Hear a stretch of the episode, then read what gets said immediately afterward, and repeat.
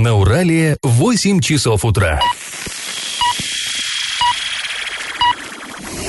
В эфире немного аналитическая, немного юмористическая и слегка музыкальная передача «Заварники» на радио «Шансон Орск». Для лиц старше 12 лет. Доброе утро, друзья! В эфире радио «Шансон Орск», программа «Заварники». А это значит, что ближайший час вы проведете с нами, Эльвирой Алиевой. Всем привет! И Павлом Лещенко. Друзья, сегодня мы будем обсуждать самые-самые важные новости, но сейчас минутка старостей. Пашины старости. Уже наступает, как мы видим, весна, настоящая, не календарная. Все течет и все меняется. Ну, что это значит? Это значит, что совсем скоро разольется Урал. Кстати говоря, паводок в этом году обещают нам очень и очень обильно. Имейте это в виду. Ну, сейчас-то ладно. Сейчас есть Ириклинская ГРЭС, которая как-то регулирует, да, уровень воды в нашей реке главной.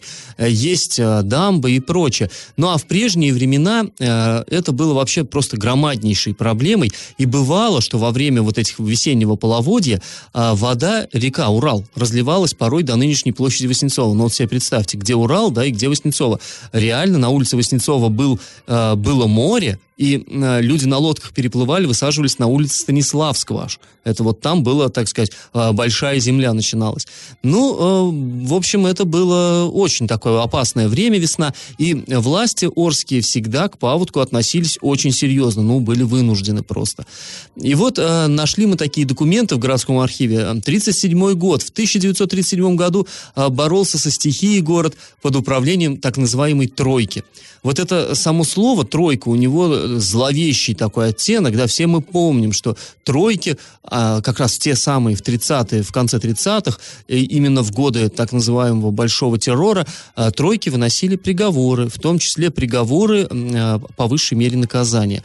То есть не как сейчас там суд такой профессиональный, да, там долгое расследование, нет, тройка — 3 человека. Считалось, что в принципе мнение 3 авторитетных людей достаточно, чтобы, скажем, подписывать, ну, те же самые расстрельные списки. Но вот эти тройки, я не знаю, почему именно 3 человека, ну, какое-то магическое число, тогда оно было в чести. Так вот, 3 человека, они решали и другие вопросы, важнейшие вопросы жизни и городской, да и там в формате целой страны. Так вот, была тройка по наводнению. Реально в Орске создано. И были тройки, которые наводили чистоту в городе. То есть тройка по сансостоянию города. Ну, вот интересно, конечно. Так вот, что же говорится в постановлении Президиума Горсовета от 10 февраля 1937 года? Цитирую. «Приказы и распоряжения тройки по борьбе с наводнением считать для всех учреждений и организаций, а также отдельных лиц, обязательными». То есть вот эти товарищи из тройки могли прийти в любое учреждение, и это их распоряжение нельзя было оспаривать. Это, ну, в общем, понятно, очень жестко в те времена было. Далее Горсовет принял перечень мер, которые необходимы были для того, чтобы город с минимальными потерями пережил весну. Во-первых, для переправы через Урал подготовить 3 парома, 2 отремонтированных и 1 новый, и 15 лодок, которые, вот, соответственно, пассажиров возили. Обеспечить переправу через Зорь 1 паромом и 2 лодками. Заготовить материалы для строительства в марте, ну, сразу, как только спадет вода, моста через Урал. Организовать базары на локомотивстрое и железной дороге, чтобы жители во время наводнения не остались без товаров. Но тут вы понимаете, Орск тогда был город, это, ну, по сути, вот нынешний старый город. Локомотивстрой — это где сейчас, ну, у нас 6-я школа, вот этот вот район, где ЮМЗ. И он был как бы на другой стороне Урала, туда не так просто было добраться, и поэтому там надо было организовать базар, чтобы люди могли закупать какие-то товары первой необходимости. Аналогичная ситуация была на железнодорожном вокзале. Он тоже отрезался водою, и тоже там надо было как-то вот людей снабжать.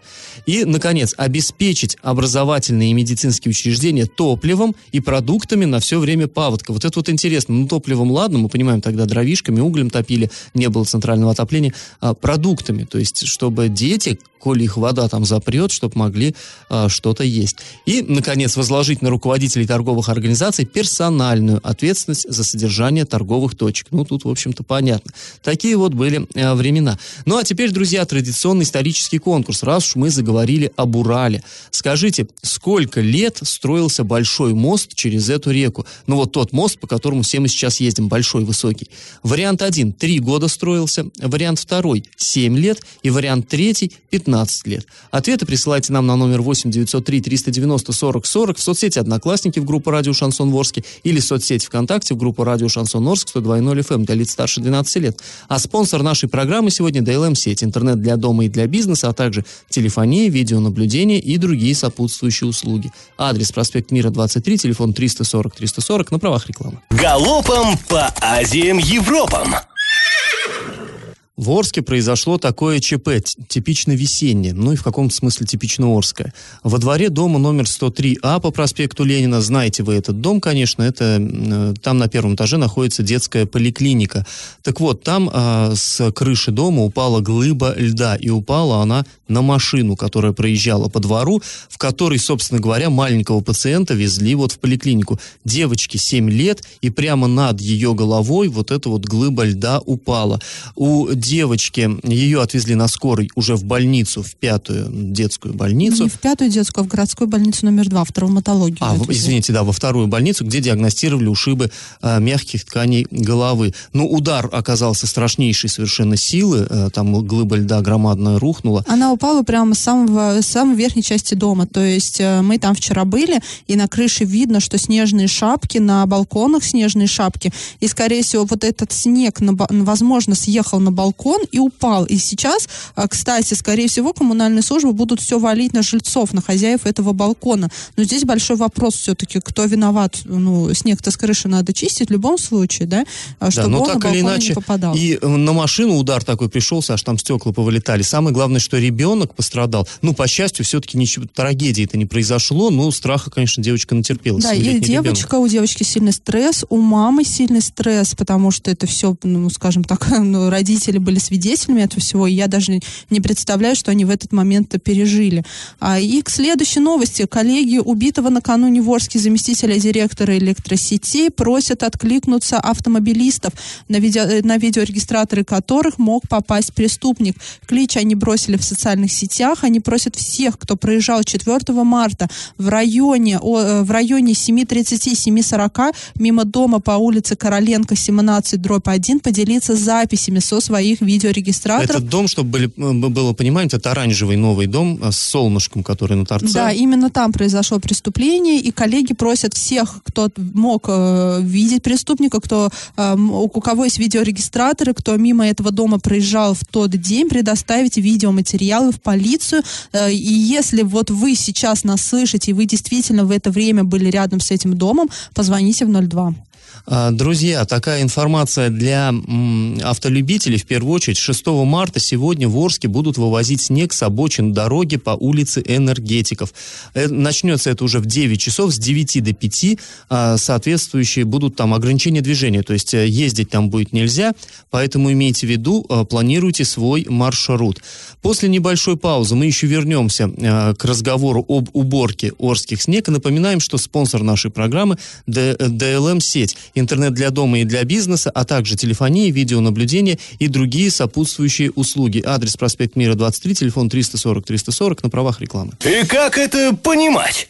Такая интересная ситуация возникла вчера в Орске. Почему интересность дорог Орска, особенно основных, накануне полностью пропал снег, то есть снежная каша пропала. Хотелось бы мне сказать, что ее очистили, и даже, возможно, ее очистили, но, в общем, именно говорим, что пропала снежная каша, и вот на этот снег водители накануне утром, кстати, жаловались, как беду, ее уже не было. Вот эта снежная каша, она образовалась в результате снегопада и метели, которые 2 дня назад обрушились на Восточный Оренбург. И вот в ночь осадки прекратились, там потом плюсовая температура бабахнула, и получилось то, что получилось. И выехали мы днем, чтобы проверить снова дороги, что там происходит на них, и, о чудо, асфальт был чистый. И у нас возник вопрос, а кому сказать спасибо, снегоуборочной технике? Или матушке природе. Да. И появились такие шутки в социальных сетях, и у нас там на сайте, да, что весна убрала, наконец-то, снег с дорог, что он растаял, правил, и тут, скажем так, коммунальщики проиграли бой этой снежной каше. Ну, ты знаешь, я думаю, они как бы еще изначально, еще в ноябре знали, что так произойдет, и поэтому не очень стремились убирать и колею, и все остальное, потому что было понятно, в марте все равно сама собой как-то эта проблема решится. Ну вот, да, вот эта проблема начала решаться, но здесь тоже, знаешь, не стоит, конечно, так вот огульно говорить, что вот, снег действительно лежал всю зиму, но его вот перед весной начали вывозить, да, за 3 дня до окончания зимы, и сколько там, 15 тысяч кубометров снега вывезли с дорог? Ну, точно не помню. Ну, в общем... Много.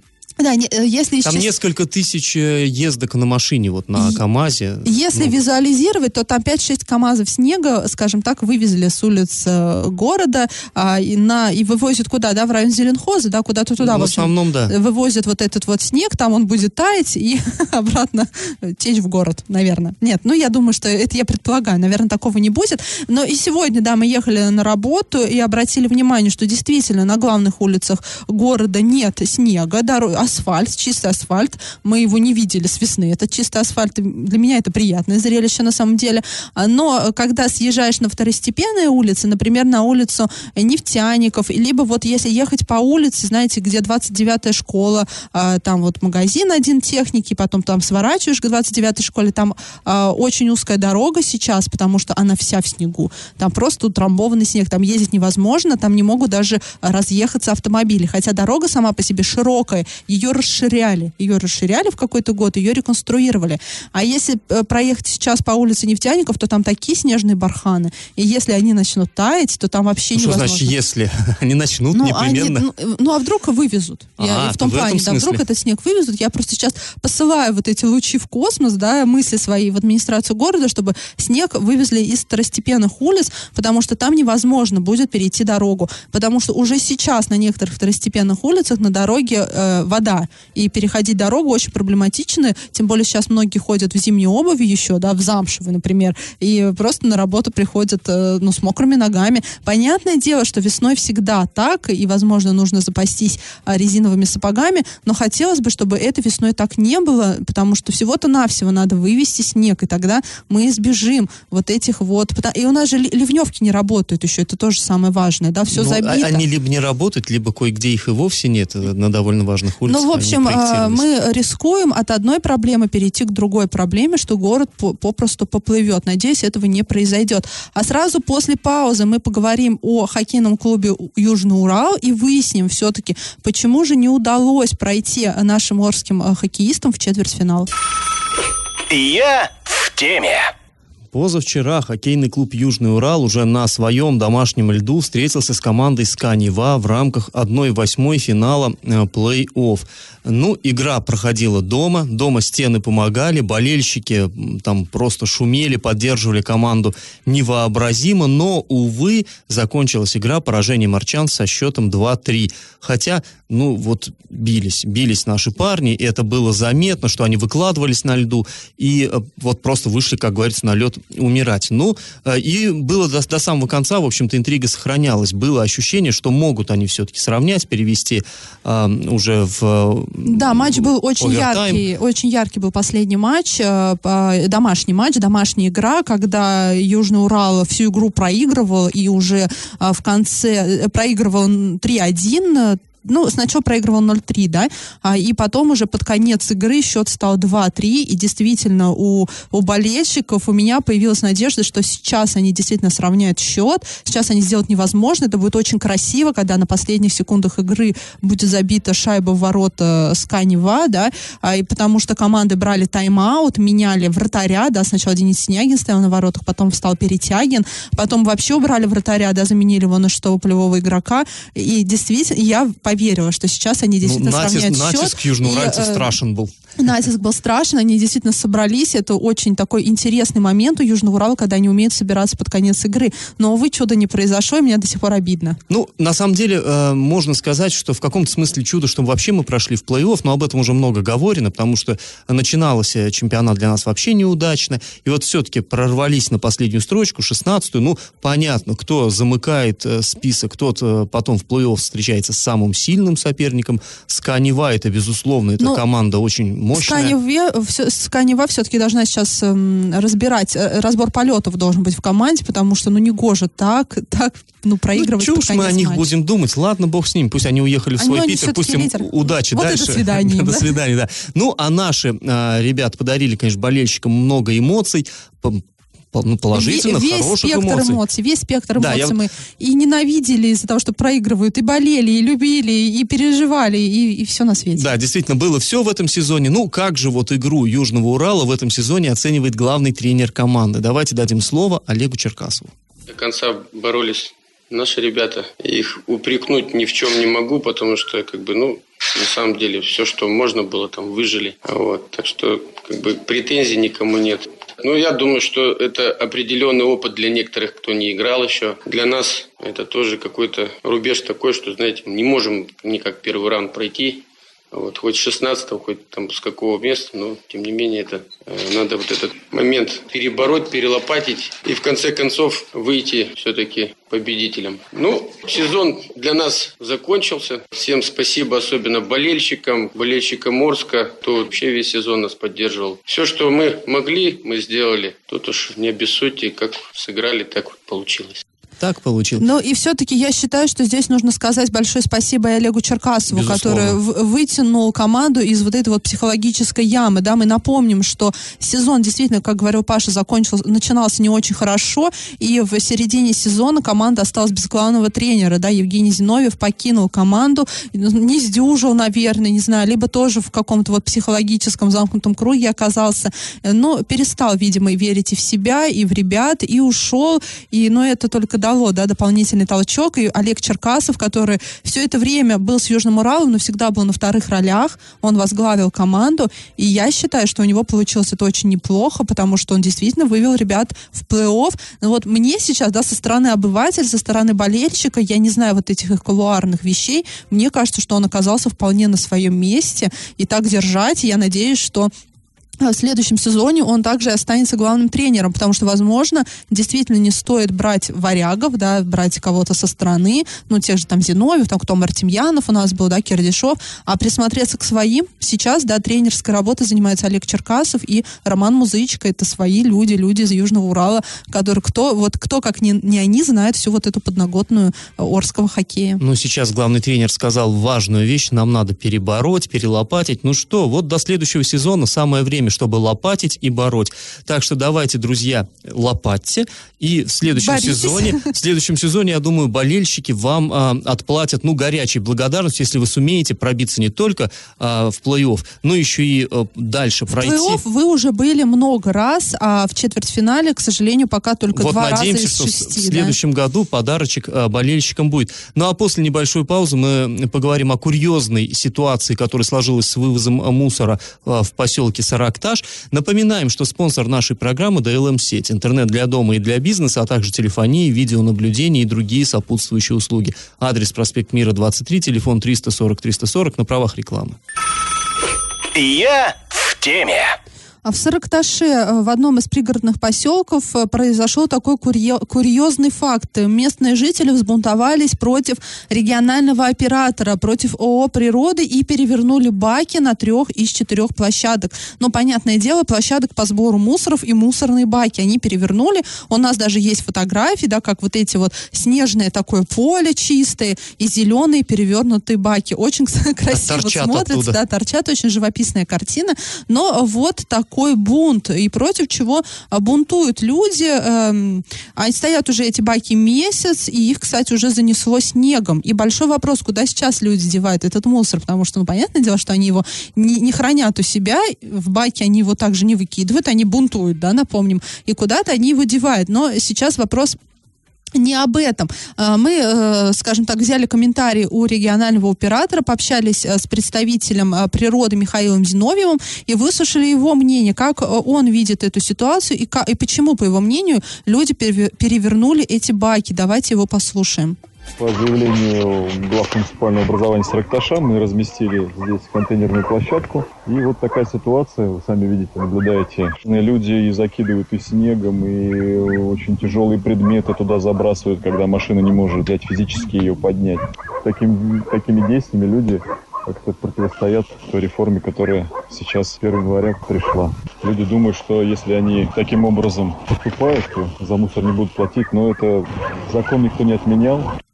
Ну, вот выслушали мы и представителя природы, и выслушали саракташских собак, там было, они да, просили это слово.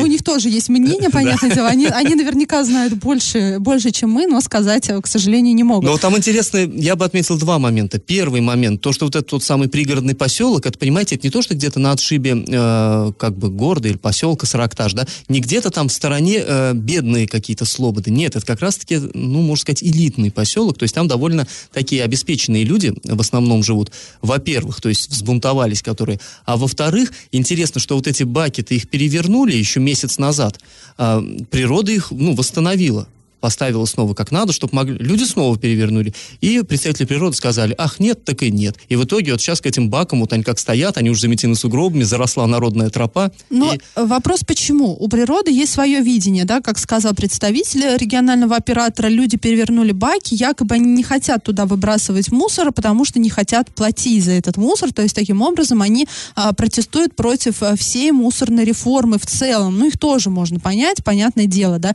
Много денег сейчас приходится платить, но по словам, вот опять же, природы, даже если люди не будут выбрасывать мусор и неизвестно, куда они его там будут девать, они все, им квитанции все равно приходить будут. То есть здесь, скажем так, не удастся избавиться, но... Закон есть закон, сказал представитель. Да, но вот эту формулу часто говорят наши чиновники, когда что-то такое непопулярное так... и неприятное, они говорят, ну, закон есть закон. Вот сейчас, понимаешь, природа вот этим самым популизмом занимается, то есть они увидели баки перевернутые, по-своему растолковали, а нет, чтобы спросить у людей, зачем? Причем, природа же накануне была в Саракташе вместе с журналистами. Почему бы не пойти в ближайший соседний дом и не спросить, почему перевернуты баки? Нет. Они растолковали все по-своему, якобы, вот, ах, такие жители, хулиганы, козни строят, да, здесь интриги плетут, платить не хотят, и, соответственно, а мы что? Нам надо работать по закону. На самом деле нет. Вот наш журналист, он, кстати, пошел по дворам и уточнил у людей, что значит вот сей факт, вот эта вот инсталляция с перевернутыми баками.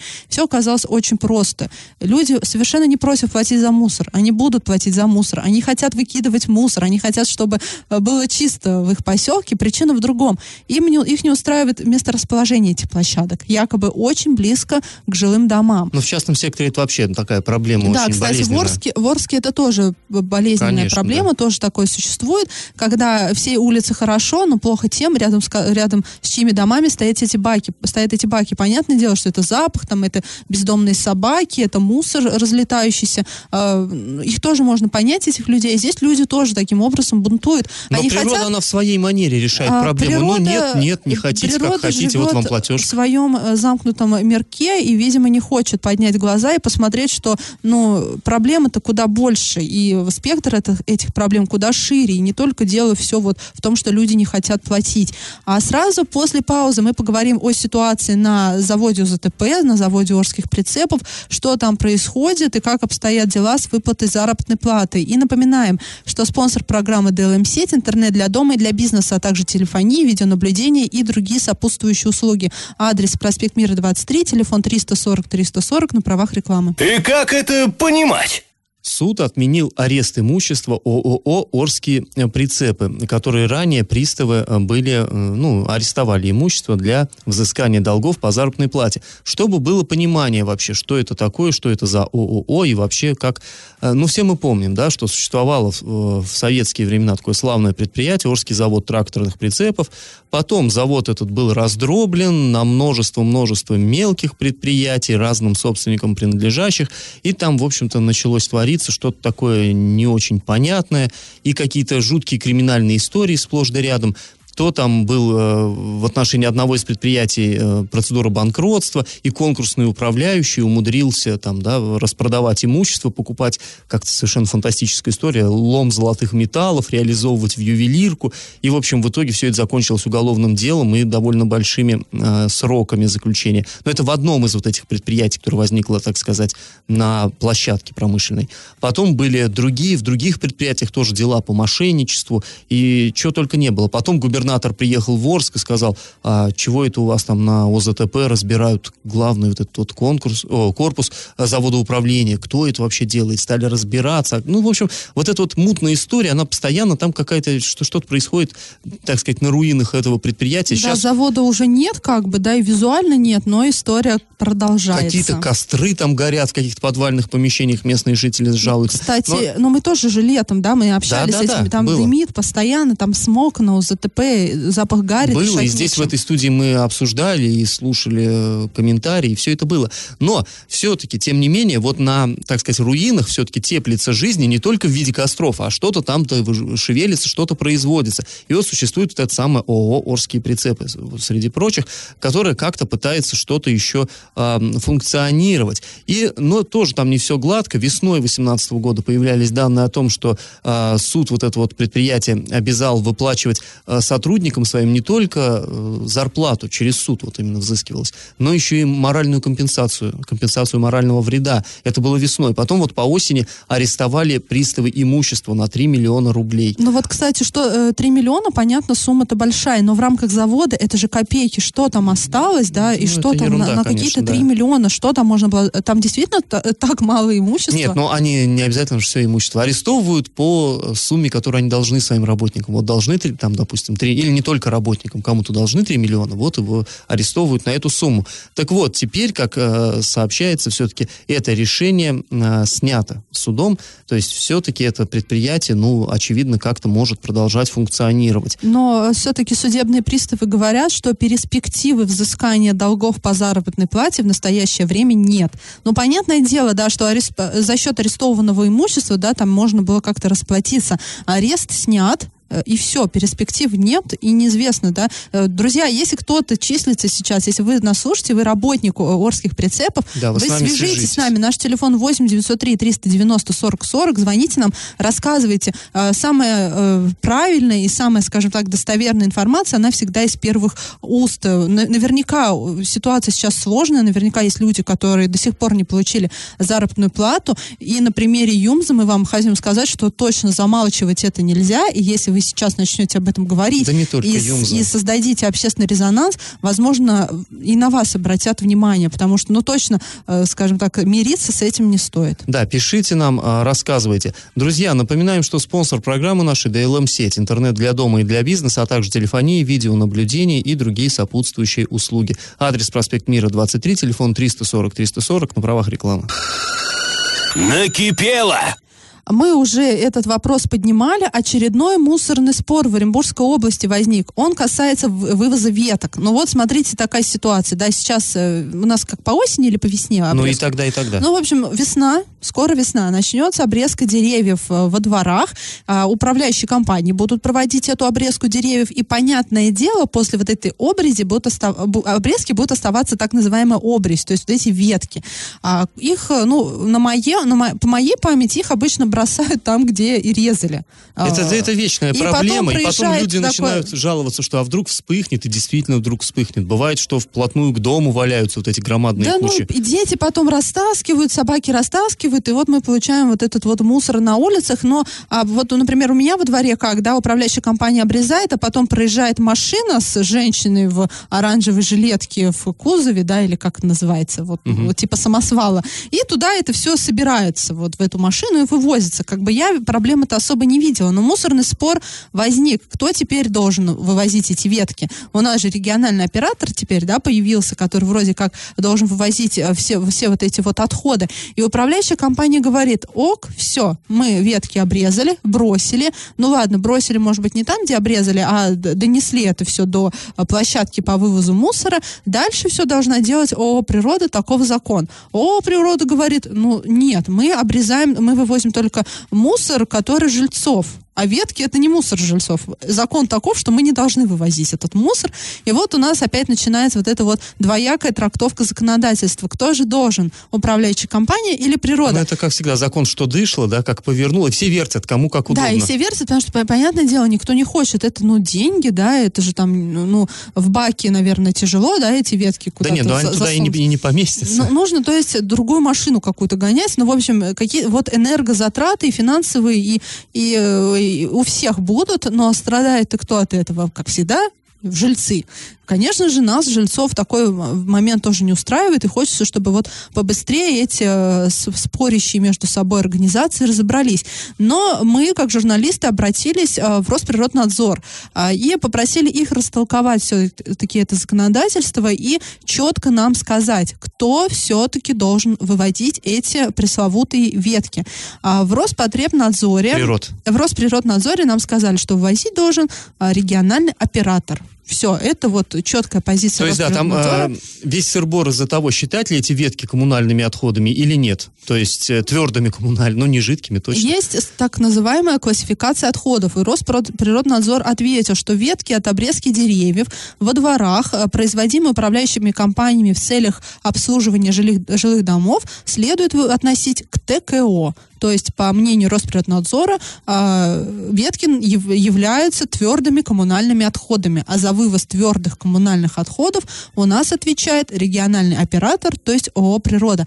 Но опять не все так просто. Мы опубликовали эту информацию, нам позвонили представители ООО «Природа» и говорят: стоп, а вот есть еще такой закон, есть еще такой документ, который трактует это все совершенно иначе. Поэтому Росприроднадзор говорит, что региональный оператор должен вывозить, то есть он встал на сторону управляющих компаний, но региональный оператор снова не согласен, поэтому такой спойлер на будущие программы к этой теме, мы еще вернемся. Ты знаешь, Эль, меня вот это все просто дико раздражает, когда начинается какой-то... Я вижу по твоему лицу, тебя это бесит. Да не то слово. Когда очередную реформу какую-то у нас вводят, ничего не работает, начинают говорить: вы знаете, закон еще сырой. Так вы высушите его сначала, а потом вводите свои реформы. Что такое? Вот каждый раз такая ерунда. Со всеми этими капремонтами, со всеми этими мусорными реформами. Доведите до ума, и тогда уж на людей взваливаете это бремя. Нас часто, кстати, критикуют за то, что мы якобы огульно ругаем власть, и сейчас мы снова ругаем власть, потому что все это и на совести именно правительства Оренбургской области, правительства России, на мой взгляд. Депутатов Госдумы, которые законы принимают, а мы по ним живем, по ним платим. Депутатов Горсовета, которые должны наши права сейчас отстаивать и биться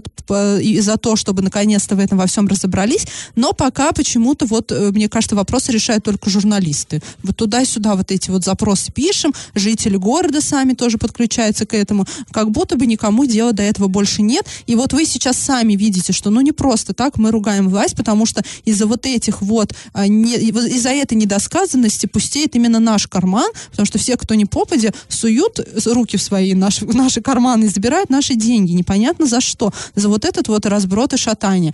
Поэтому накипело не только у жителей города, но и у нас с Павлом тоже эта тема накипела.